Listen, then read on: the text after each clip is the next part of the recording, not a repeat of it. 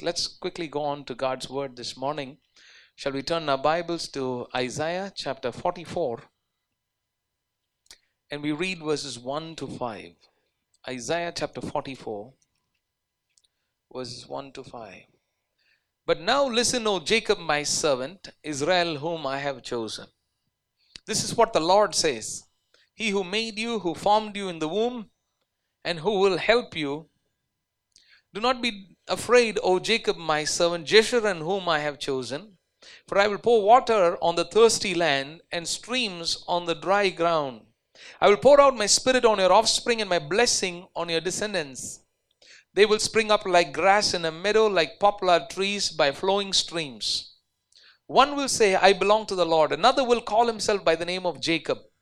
Still another will, will write on his hand the Lord's and will take the name Israel.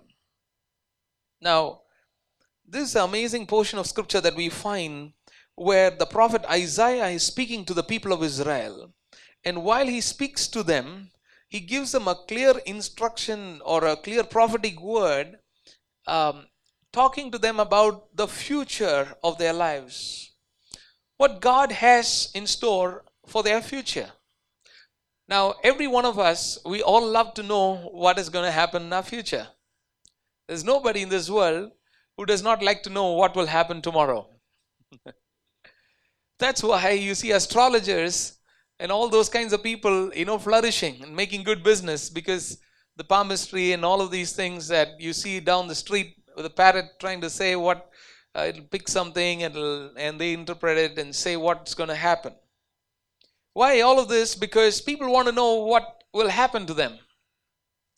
But beyond what the parrot down the street knows, or what the palmistry can predict, um, or probably even if my, he might be able to predict something, we have a God who is in control of everything that happens in our future. He ordains everything, He pre plans everything. And that's exactly the story that we heard this morning um, as Kevin was sharing the testimony of how everything fell into place at the right time. And um, you see how God is speaking to the people of Israel about what He has in store for them in the future. He's talking about the descendants to come, He's talking about the offspring, which is obviously talking about the days ahead. And uh, you see that as He speaks through the prophet, and as he's speaking to the people of Israel, the people of Israel have failed God many times. This is the background.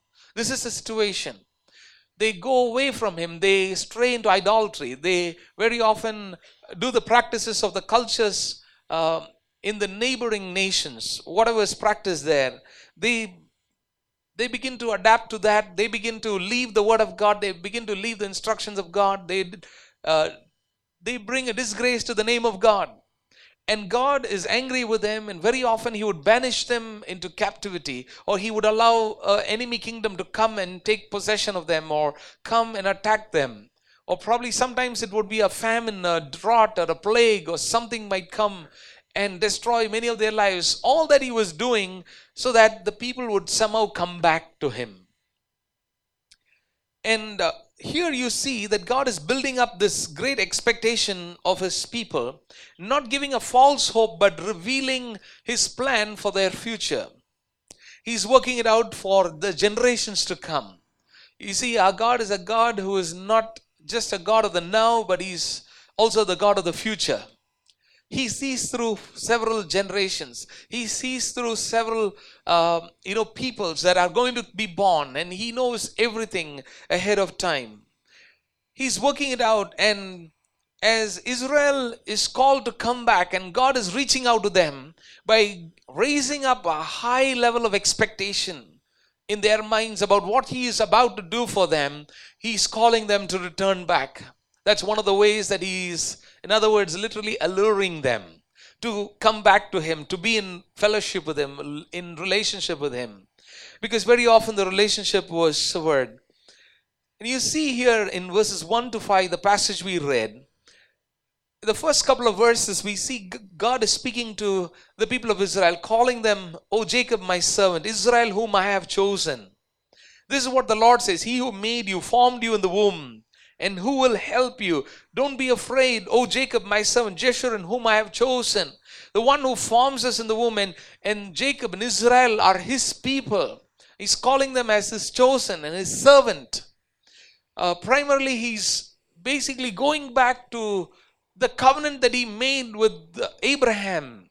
He's talking about the covenant that he made with Abraham, Isaac, and Jacob, and calling them to be a people of his own, to be a chosen people, so that in uh, in them he will reveal his glory into their lives he will uh, you know show his majesty and his power and uh, through them to the nations of the world and so he goes back to call uh, recall the um, the covenant that he made with them, the promises he gave them, telling them that you are my people, you are my chosen people, taking full ownership of them. Because they were acting like they were strangers to God. They were acting like they were enemies of God. That's why the Bible says, while we were enemies of God, God came to us. Jesus died for us. Hallelujah. Amen. That's how the, we were behaving. That's how the people of Israel were behaving, as if they were strangers to God. But God is calling them and saying that they are his you know and he takes possession or he takes ownership of them he becomes very possessive of them this is the way in fact actually man should be appealing to god and saying god you gave me all of these promises. I am your co- we are your covenant people and i am your child. And so come to me come to help me and i want to be with you. You know uh, bless me. This is how a child of god must be going to god. But here you see god coming to man you know, taking on this appeal of going back to the covenant and the ownership that he, the promises that he gave them and saying, you know, I am the one who chose you. You are mine. You are my chosen people. You are, and you are my servants. And you know, Jacob, Israel, don't be afraid. I'm here to help you. He's coming to them, reaching out to them in spite of they straying away from them. And you see the love of God here. That's the first thing that we look at, you know, as we're talking about um, uh, the master and his plan. There's a master plan that he has, and the master has his plan. And we're talking about that in this whole passage. And we see the love of God. Uh, number one, God's love for us. Now, we all know at a superficial level, oh, yes, God loves us. God loves everybody. God loves the whole world. God so loved the world that he gave his only Son, that whoever believes in him will not perish but have everlasting life. We know that God is love in his very nature. Uh, you know, as his uh, character is love, we know who he is as uh, the one who gives love and he pours out his love into the hearts of people. We see all of that. We know all of that. Now, it's one thing to know it, but totally another thing to absolutely experience it in reality. And you see that here, see it here. Um, he tells them, "Don't be afraid, because you are, you know, uh, you are mine. You are my chosen people." And he takes this appeal back, saying, "I am. I have chosen you. I formed you in the womb, and you are my servant, Jeshurun, whom I have chosen." He's going back to the chosenness, the choice that he made over their lives, the covenant that he made with them, the promise he gave to them. And this is who our God is. It's amazing. In fact, the way that we should be appealing to God, God comes appealing to us. We should be appealing to God, saying, Lord, you chose me. Lord, you are my God. We should be running to Him and saying, God, I need your help. I'm afraid. But He comes to His children, he's, and out of love, He says, appealing to the covenant that he made with them, appealing to the choice that he made on, on their lives, that you are mine, you are my chosen people. And he comes to them, um, and instead of putting an end to their lives because of their sin, instead of calling off the covenant and calling off the promises, and instead of leaving them in the hands of the captors, and instead of banishing them forever, he goes back to remember that he has chosen his people. They are his. Hallelujah. Even though they have disobeyed him again and again, he goes back and says, You are mine. Hallelujah. Which which person on this on the face of this earth will ever do that? Who will ever do that? Well, somebody has done things that are against us. We will only say, Oh, it's better that I don't have anything to do with them.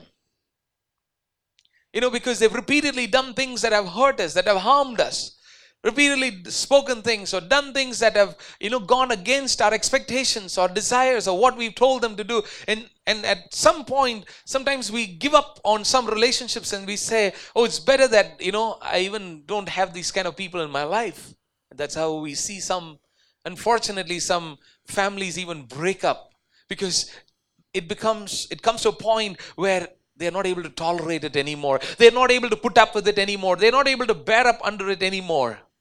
And so they give up on it. But our God is not a God who gives up on us. That's His true love. Hallelujah. Hallelujah. To do good to somebody who has done good to us is no big deal. But to continue to be good to someone who has never done anything good, who is not worth our goodness, is a big deal. Hallelujah. Are you with me this morning? Amen. That's who our God is. Even though we have not done good and we have not fared enough, you know, to be worthy of Him, of His love, and please Him, but yet He loves us. That's true love. That is divine love. That is a that is a love of God. That's the difference between man's love and God's love. Hallelujah. And so we see how God loves his people. So he tells them, Don't be afraid because you are his chosen people. And so you and I can always fall back on His love. However far you might go away from God, whatever be the things that you might do to displease God, how many ever times you might have broken the command of God and the teachings of scriptures, you might have blown it off. You say, I blew it, that's it. It's over. God is just going to throw me into hell. But even still, God appeals to his choice that he had made over his love, over your life, and that is his true divine love. Hallelujah. You can always be rest, rest assured that whenever you come to God, He's there for you and He's never against you. Amen. Hallelujah. He's never he never breaks his covenant because he's a faithful God. He's a covenant keeping God. The covenant he made is you know is held by his faithfulness, not because of our goodness. Amen. Hallelujah. The covenant and the faithfulness of God extended to us is held together by His faithfulness, by His goodness, and not because we have fared and we have found, been found worthy enough, because we will never be worthy enough. Amen. Hallelujah. But He makes us worthy because He is worthy. Hallelujah. Because He is faithful, He causes us to be faithful also by extending His love and acceptance to us, by forgiving us and so he tells them not to be afraid because we are his chosen people and this is true love. Don't doubt or question God's love at any time in your life, even if you might be going through the most horrible situation. People of Israel had disobeyed and strayed away from God, and they were going through so many times of you know punishments, but yet it was all to correct them so that God will be you know drawing him back to them all these people should come back. All these people should change. They should come back to his love. It was his, it was never his will to banish them forever. Even though sometimes in his anger he said it. He said let me blot out you know their name from the face of the earth. But when moses interceded god always had mercy. Hallelujah. And he came to them. Even while nobody was there to intercede he said my own arm will work out salvation. Amen Hallelujah. Even if there's nobody who's praying for you, even if nobody is in there to intercede for you, even if nobody there to stand in the gap for you, God will reach out to you and he will continue to keep reaching out to us and extending his love. And would you respond to his love? And this is what we read in 1 Corinthians chapter 13 and verses 7, uh, 1 to 7. If I speak in the tongues of men or of angels, but do not have love, I'm only a resounding gong or a clanging cymbal. If I have the gift of prophecy and can fathom all mysteries and knowledge, and if I have a faith that can move the mountains, but do not have love, I'm nothing. If I give all I possess to the poor and give over my body to hardship that I may boast, but do not have love, I gain nothing. Love is patient, love is kind, does not envy, does not boast, it is not proud, it is not dishonor others, it is not self seeking, it is not easily angered, it keeps no record of wrongs. Love does not delight in evil but rejoices with the truth. It always protects, it always trusts, always hopes, always perseveres. There are 14 qualities of love that you see here. Isn't it amazing? Hallelujah. This is what is true love and the love of God. And this is the kind of love that God has upon your life. Brother, sister, maybe you misunderstood about God for a very long time. You always probably think that God is mad at you. You probably think of how you look at yourself or how others look at you and assume that that's how God is looking at you. No, God sees you in a very different way. God does not see us like man sees us. God sees us like how only He can see. We have no idea of how God will see. Hallelujah. The way He would love us, the way He reaches out to us, the love that He has for us is incredible, is amazing. He never takes away His love away from you. Hallelujah. People in the world, the philosophy of the world goes like this If you good be good to me, I will be good to you. If you be good to me, I will be good to you. That's not how God loves us. That's not how His goodness is. And now, beginning with that, you see the master plan of God unfolding. It begins with His love. And quickly, number two, the, the blessing is the Spirit of God. God's Spirit given to us. That's the greatest blessing. This is something that nobody can buy with money. This is something that nobody can earn it for themselves. This is just purely out of God's pure love and grace, the giving of His Spirit. God's Spirit. And that's the blessing you see coming upon His people in verse 3 and 4. This is God's plan. For I will pour water on thirsty land, streams on the dry ground. I will pour out my Spirit on your offspring and my blessing on your descendants. In verse 4, they will spring up like grass in a meadow, like poplar trees by flowing streams. You see this the Spirit of God coming upon the people of God and given as a gift to God's people and the offspring and the descendants to come. Now, we, as many of us who are parents here, have many dreams for our families, for our children. We have great expectations and we desire that they will study well. Why? Because if they study well, they will get an admission in a good college. If they get admission in a good college and they do well there, they will get placed in a good company. You know, at the end of the final year, they're closing in on the education. You know, when they come, uh, when uh, campus recruitments come and they will get placed in a good company microsoft wipro or amazon infosys you know other than these half a dozen companies everything else is useless no sorry i rubbed many people on the wrong side this morning many of you woke up probably. Now and so that's the great expectation in the minds of many people. Or if not uh, write a competitive exam cat mat dog whatever you know and and write some exam and go abroad and then get into uh, a good college and um, and do higher studies. And then once you've done that and then you can say oh this is uh, usa certified bride uh, and and then and then the dream is that this is the great Indian dream, like what used to be called as the great American dream. This is the great Indian dream. You know, and then once the education was over and you got placed in a good job, and then you have a big fat, uh, you know, at least close to a six figure salary. Uh, and then what happens is that you have to rent out uh, Lady Auditorium or BKN and have the greatest wedding and the reception possible with a uh, tall, thin, fair girl um, you know, that's the definition of who's a perfect bride. And then uh, the dream is that, you know, they will fly away somewhere to one of these nations or be in a very, very highly placed, good job. Then next thing is for the takes of, then the tax comes in and then you have excess of income and the tax comes and then you have to invest in an apartment and then the story goes on and on. And so there are great expectations. Then they should uh, you know in the in the next nine months after marriage they should be having something like this in their hands. Um, and if not then everybody's asking the whole all the women in the city will ask oh eh, what, what's happening? Any good news? You know if not it will you know upset and trouble everybody and so this is a great dream with which everybody lives with. And right from the time when the baby is born like this, they are planning for when this baby is going to be married and what's going to happen. And they already started planning. They already started, uh, you know, uh, saving money and uh, FDs and investments, and you know, everything is happening because they have this great dream about what has to happen. But this is a dream that God has for your life. Would you like to have a dream that God has for your child? Amen. Would you like to have a dream that God has for your child, or would you like to have your own dream? Do you like the great Indian dream or God's dream for your child? Amen. Hallelujah. It's good for those parents who love to have God's dream for their child rather than their own great Indian dream.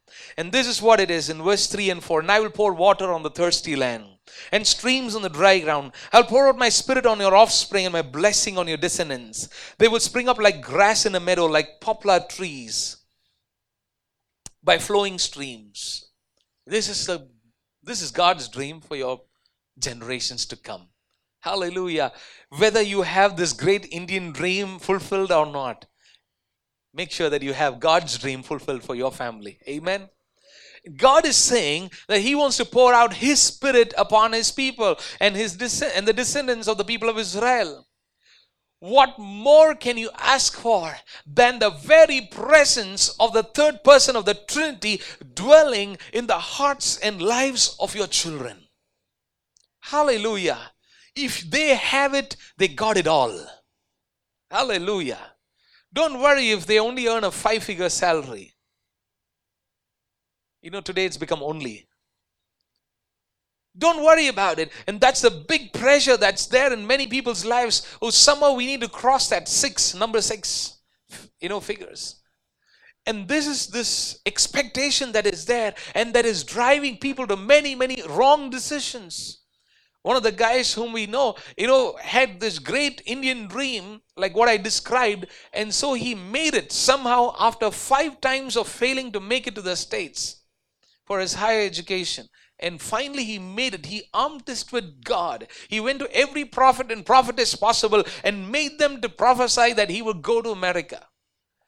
And he prayed, somehow God should take me to America. And somehow he made it. And then it took about three to four years for him to finish his post graduation. And then by the time he became uh, obsolete because he had not finished on time, and so he couldn't get into a full fledged job, and so he went on to work part time projects and here and there, somehow for survival.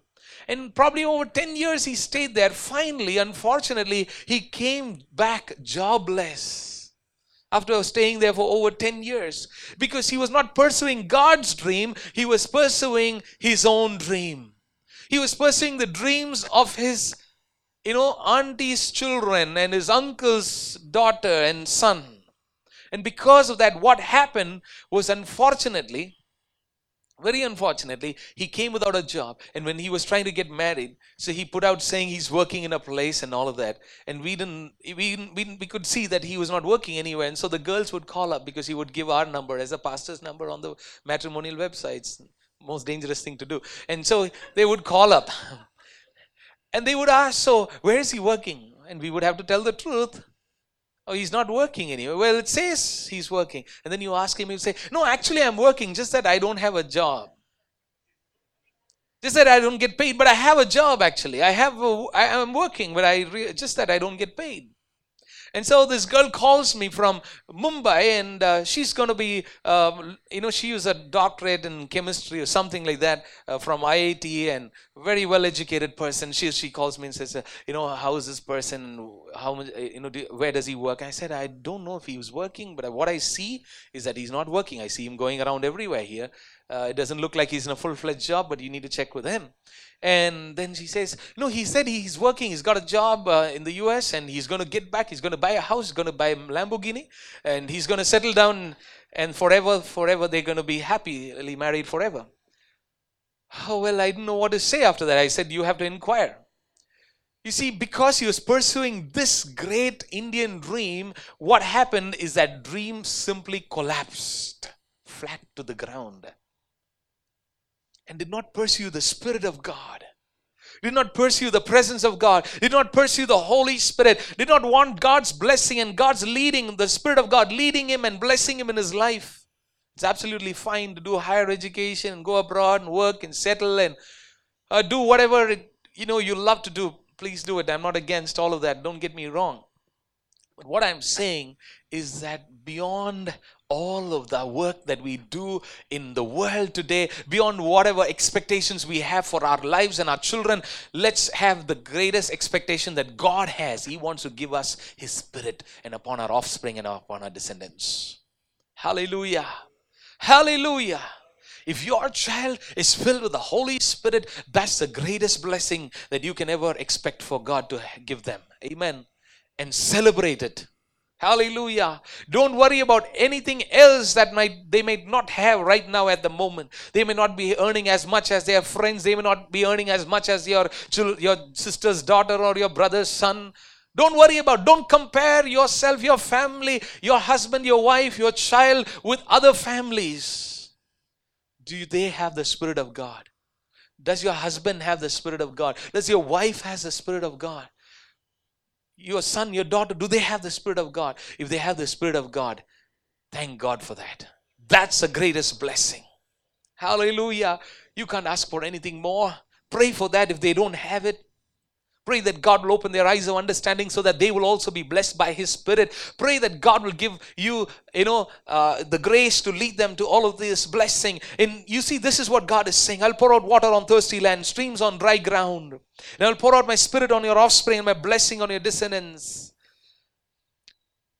He's looking for those who are thirsty, He's looking for those who have gone dry who have gone dry. Probably at one time you were filled, one time you had the presence of God, one time you had the Spirit of God, one time you were in a close relationship with God and enjoying His love, and you were filled with the Spirit, and probably now gone dry. He's looking for those who are thirsty, who are hungry, who are looking, who are seeking. The Bible says in Matthew chapter 5 and verse 6 Blessed are those who hunger and thirst for righteousness, for they will be filled. Hallelujah. You hunger and thirst for the things of God. God will certainly fill you. God will not let you go. God will not, you know, leave you, you know, empty and dry. He will fill you. Crave for the Spirit. God will not pass by the thirsty. He did not pass by the one who called out to him, saying, Oh, you know, son of David, have mercy on me. When the blind man was crying out in the midst of the crowd, God still heard his cry and stopped, even though the men around st- tried to stop him from screaming out. He came to this man and he asked him, What do you want me to do for you? And he said, I want to see. And he touched him and he opened the blind eyes. He can hear you in the midst of a crowd if you are thirsty and calling out his name. Hallelujah. Hallelujah. And and and Jesus said in Matthew in John's Gospel chapter 7 and let's read from verses 37 to 39 on the last and greatest day of the festival, Jesus stood and said in a loud voice, Let anyone who is thirsty come to me and drink. Whoever believes in me, as scripture has said, rivers of living water will flow from within him. By this he meant the Spirit, whom those who believed in him will late, were later to receive. Not everybody who believes is filled with the Holy Spirit. Yes, they are led by the Holy Spirit. Yes, the Spirit of God is working them in them. Yes, the Spirit of God is giving them the revelation that He is God. That's the work of the Holy Spirit. But here, God wants to fill you with the power of the Holy Spirit. And the person of the Spirit, the third person of the Holy Spirit, will be indwelling in you. And he said, by this he meant the Spirit with whom those who believed in him were later to receive in John 7 37 to 39. And the Bible says, up to that time, the Spirit had not been given since Jesus had not yet been glorified. Talking about Jesus' death and resurrection.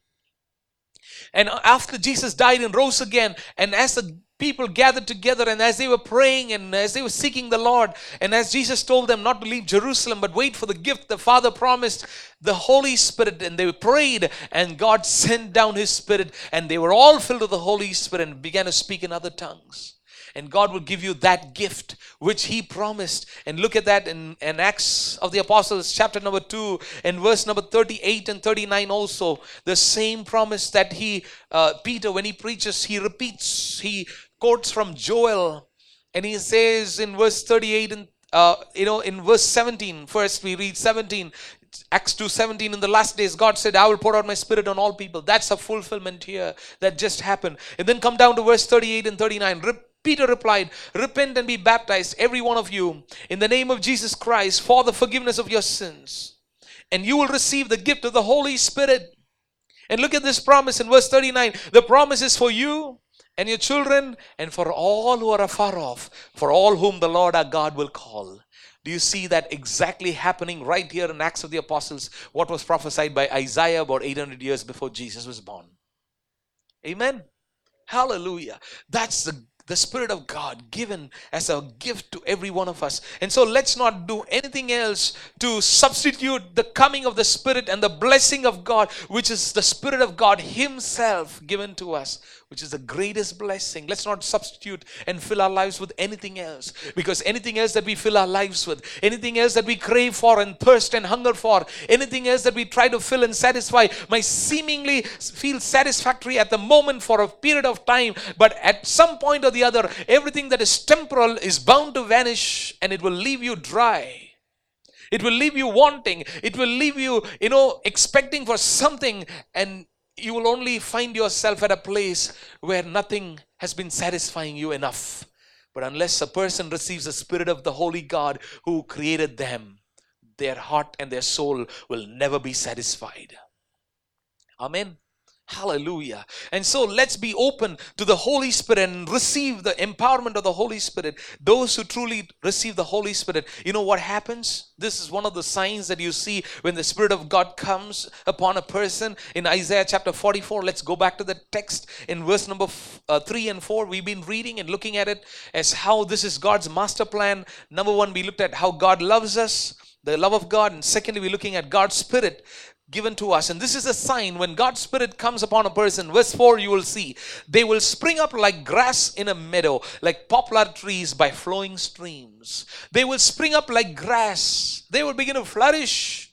They will stand strong and tall and grow big and flourish like poplar trees. Poplar trees grow anywhere between 65 feet to about 135 or 160 feet. These are huge trees which have a diameter of uh, about 8 feet huge. These are massive ones. They will never be shaken. The storms may come, the winds may blow, but they will not fall. They will stand strong. And this is the kind of life, this is the way, or this will be the outcome of life of a person who's living in the spirit of god who's being led by the holy spirit who's being uh, who's been empowered by the holy spirit. It will reflect in every every area of their lives. You know you will not see them barren and dry and you will you will see the flourishing you will see the glory of god you will see the presence of the spirit of the lord even in their face you will see them not withering and their life will be blossoming and prospering. You will see it on their face. You will see it in their clothing. You will see it in their fitness. You will see in their clarity of thought. You will see in the decisiveness in the decisions the way they make their decisions. You will see in the certainty of the way they are moving ahead in their lives they won't be fumbling and falling. They won't be trying to be groping in the dark and trying to figure out what they have to be doing in their lives. They'll, there will be much clarity and certainty and an assurance, and they will be led by the Spirit of God. Hallelujah. It will not be an unsettled, restless life. Their life will be well, you know, ordered because the Spirit of God is in them. Hallelujah. That's how you see in verse number four, and, and they will spring up like grass in a meadow, like poplar trees by flowing streams. This is the way the person who has the Spirit of God will, you know, begin to manifest the presence and the power of the Holy Spirit. The Spirit of God will manifest. Hallelujah. It doesn't come through makeup. It doesn't just come because you got that sari for 50,000 rupees. It doesn't just come because, you know, you went to the best, you know, hairdo uh, parlor. It doesn't happen because of that. It will simply be reflected in every area of your life. It is not something which is artificially made up. Amen. The glory of God will just manifest through your life. People will begin to see the presence of God in your life. And that's the coming of the Holy Spirit. And, and let's not grieve the Holy Spirit, but let's be having the Holy Spirit who has been given to us as a gift for the day of redemption. As we read in Ephesians chapter 4 and verse 30, the seal of the Holy Spirit it's a seal with the coming of the Spirit into your life. Hear me well. The coming of the Holy Spirit into your life is a seal that God places over your life for the day of redemption. Amen. You're sealed for the day of redemption. There's a day of redemption that's coming. But that will be a day of judgment for the world. There will be a day of weeping and gnashing for the world. The ungodly, the wicked will perish in hell's fire. But for those who are having the Spirit of God in them, the Holy Spirit will seal them. And on the day of redemption, you will be safely, you will cross the shore and you will be with Jesus forever and ever because you have the Holy Spirit in you. You have the Spirit of God Himself in you. That's a guarantee. The seal is a guarantee. You've been sealed, you've been protected, you've been preserved forever. And and what greater blessing you want to have to ensure as you live in this world that your children, your descendants, your offspring are also sealed by the Holy Spirit for the day of redemption. Hallelujah. What profits a man if he gains the whole world and loses his own soul? What profits a man if he gains the whole world and ultimately will lose his soul? Would you have the Holy Spirit where you will be sealed, as it says in Ephesians chapter 4 and verse 30, for the day of redemption? And quickly, we'll move on and we'll finish with this in verse 5. One will say, I belong to the Lord. In Isaiah 44 and verse 5, one will say, I belong to the Lord. Another will call himself by the name of Jacob. Still another will write on his hand the Lord's and will take the name Israel. Now, this is the master plan of God. He extends his love to us. He appeals, going back to his love. He comes appealing to us, calling him, calling us to be with him, calling us into a relationship with him, and saying, I'm going to give you my spirit and on the dry and the thirsty land I will give, and you will see all these manifestations of the work and the presence and the power of the Holy Spirit in your life. And while you enjoy this presence and the power of the Spirit, what's going to happen is that because you are chosen and you have been sealed for the day of redemption, and the, the Holy Spirit is in your life, what's going to happen is one will come and say, I belong to the Lord. Another will come and call himself by the name of Jacob he will say, I belong to God. He will call himself by the name of Israel. What does it mean? Is that the Gentiles who are not called by the name Israel, who are not called as Jacob, those who are the ungodly, those who are the heathen, those who are the Gentiles, the non Jewish people, because of what the Spirit of God that God will give to His people, and He has given to us as well. And because of this, the nations around, the peoples around, will see and know that these are the people of the living God. And they will say, I want to belong to your God. That's what Ruth did to Naomi. She didn't cling on to Naomi because Naomi had a lot of property. She didn't cling on to Naomi because Naomi is going to have another man like Shah Rukh Khan whom she can marry. Naomi didn't cling on to Ruth. Uh, sorry, Ruth didn't cling on, cling on to Naomi for any of those reasons. But she said, Your God will be my God. Your people will be my people. Why? Because she saw something. Because the Spirit of God was there among his people. Even though Naomi was dealing with the, her own tragedy, Ruth saw something in the midst of the tragedy. Hallelujah. When you have the Spirit of God, even the most tragic situations will turn out for His glory. Hallelujah. Hallelujah. That will draw people to Jesus, that will draw people to the people of God. Your people will be my people. She comes with a sense of great desire to belong. Now, we live in a world where people don't want to belong, where people want to cut off and run away. Because people want independence. People want to be alone. People want to, you know, stay away from people. That's why, you know, gadgets like these become very handy for that. Because even if you're on Facebook, you're not seeing anybody's face.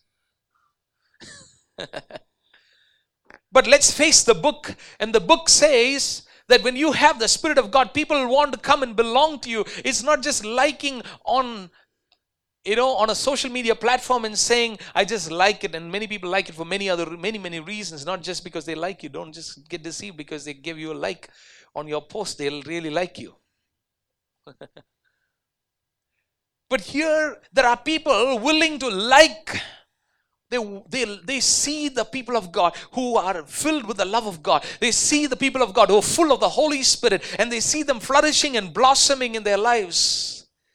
And they see the manifestation of the Spirit in their lives and they're saying, one will say, I want to belong to the Lord. Another will come and say, I want to belong to Jacob, to Israel. I want to be called by that name. What happens to you is going to impact other lives. You walking in the Spirit, you being filled with the Holy Spirit is going to touch somebody else's life. This is even before you begin to proclaim about who Jesus is. It's going, it's going to cause an impression on somebody's life. Hallelujah. The impression that you leave on someone's life cannot be erased we can talk things. We can argue people into something. we can compellingly convince people into something, there's an impression that is created in their hearts. They take a picture in their minds, and that picture about us cannot be erased. Are you with me this morning? We can talk a lot, we can brag a lot, we can be impressive with words, but there are an impression, there are pictures that people take in their minds that cannot be erased, and nobody can alter that. They see the reality, they see the truth. And so, when you have the love of God and you're filled with the Spirit of God, people are going to be taking pictures of you. Not to post it on Facebook, but they're going to be taking pictures of you in their minds, and they will come to you and say, I want to belong to your God. I want to be called by your name, the name of Israel, which is God's church. Here it's talking about how this is a mystery that Isaiah is prophesying about times to come, which was in fact even hidden at that time this full blown revelation of God's church and the coming of the Spirit, and through the coming of the Spirit, the church will be born, was not revealed explicitly to the prophets and the patriarchs of old, but now has been revealed by His Spirit to us. And so now, when we read the scriptures, the Old Testament scriptures, it, we see the full revelation of it. Are you with me this morning? Amen. Aren't we privileged today? to be able to even read it and understand it in this way the Lord spoke to his people. Hallelujah. For one day, there will be a day that will come when the Gentiles are going to come in. And that is going to happen when Jesus dies and rises again, and when He gives us gives His Spirit to the people of Israel, and from Israel the gospel is going to be proclaimed to all the nations of the world. And when they see the godly, when they see those who are, have the Spirit of God in them, people are going to be drawn to them. There's a power that is within you that's going to attract people to Jesus. There's a power that is within you that's going to draw many lives into the kingdom of God right where you are in your workplace, in your neighborhood, in your school, in your college, among your friends. People around you, there are many of them who do not know Jesus. But because you have the Spirit, something's going to happen. Would you touch your neighbor and say, Something's going to happen? Hallelujah. Something's going to happen through you. Something is going to happen. There's a power within you that's going to draw people because of what God has done in our lives and because the presence of the Lord and the Spirit of God we carry, there's something that's going to attract and draw people to Jesus and to His church. Read with me in Titus chapter 2 and verses 9 and 10. Let's close. Titus chapter 2 and verses 9 and 10 teach slaves to be subject to their masters in everything, to try to please them, not to talk back to them, and not to steal from them, but to show them that they can be fully trusted, so that in every way they will make the teaching about God, our Savior, attractive. So that in every way they will make the teaching about God, our Savior, attractive. Everybody say attractive. Hallelujah. God wants you to be attracting people, not in the bad sense of attraction not for the wrong reasons, but to be attracting people to Him, to be attracting people to His people. Like Ruth was attracted to the God of Naomi and to the people of Naomi. Hallelujah. Brother, sister, you have a power that is in, within you that will draw people to you. Hallelujah. That will draw people. Might be your family, it might be your husband, might be your son, it might be your daughter. It might be your mother in law, your father in law, it might be your son in law, your daughter in law, it might be in laws or outlaws or whoever it is. There's a power that is within you that will attract people to the God of Israel and to the people of God. This is God's amazing plan. Everything about the transformation that has happened in your life let me repeat everything about the transformation that has happened in your life because of the love of God and the coming of the Holy Spirit and the indwelling presence and the power of the Holy Spirit in you. Everything that has happened in your life and the way that you are springing up and flourishing and all of that visible expressions that you will manifest through the power of the Spirit will make Christ and His people, that is His church, very attractive to people that will make Christ and his people very attractive to people around us, they will join Christ and his church, for which Jesus is coming back one day.